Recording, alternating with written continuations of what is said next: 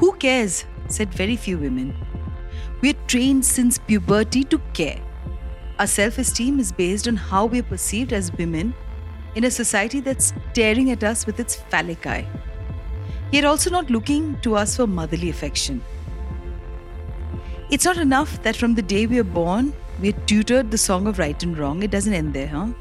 Sexism, ageism, young, old, we're treated like the way we are supposed to look, not ever what we say. Often fragile, daft, those are the words that we are bestowed with. So we struggle to always look exact, the way they want us to be perceived and seen.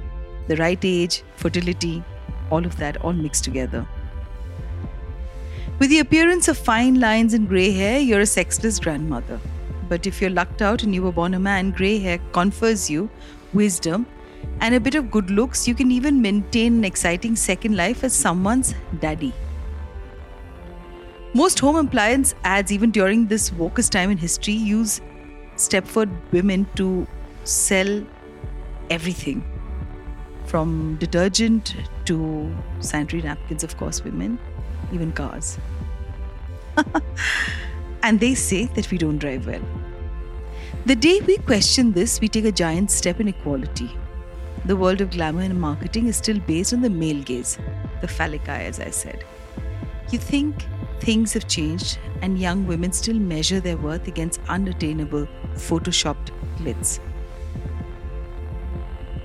God forbid if a woman falls in love with somebody younger, she's called a cougar, which I suppose is better than being called a bitch, maybe. I don't know. Both seem terrible to me. What it is with the animal names anyway, it's just harmless fun. I think George Clooney should get one too. What would we call him? Can you just tell me? Yes, there's a new breed of wise cougars, proud sluts, cunning hags and confident bitches. Grey-haired models are breaking into the scene.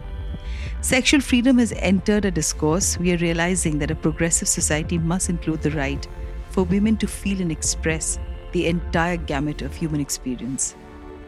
I'm an optimist. There is hope, light at the end of the tunnel. Till then, let's take baby steps and introduce the phrase "who cares" into our dictionary. Who cares what they think you aren't capable of doing? Who cares when you're drunk what the doorman thought?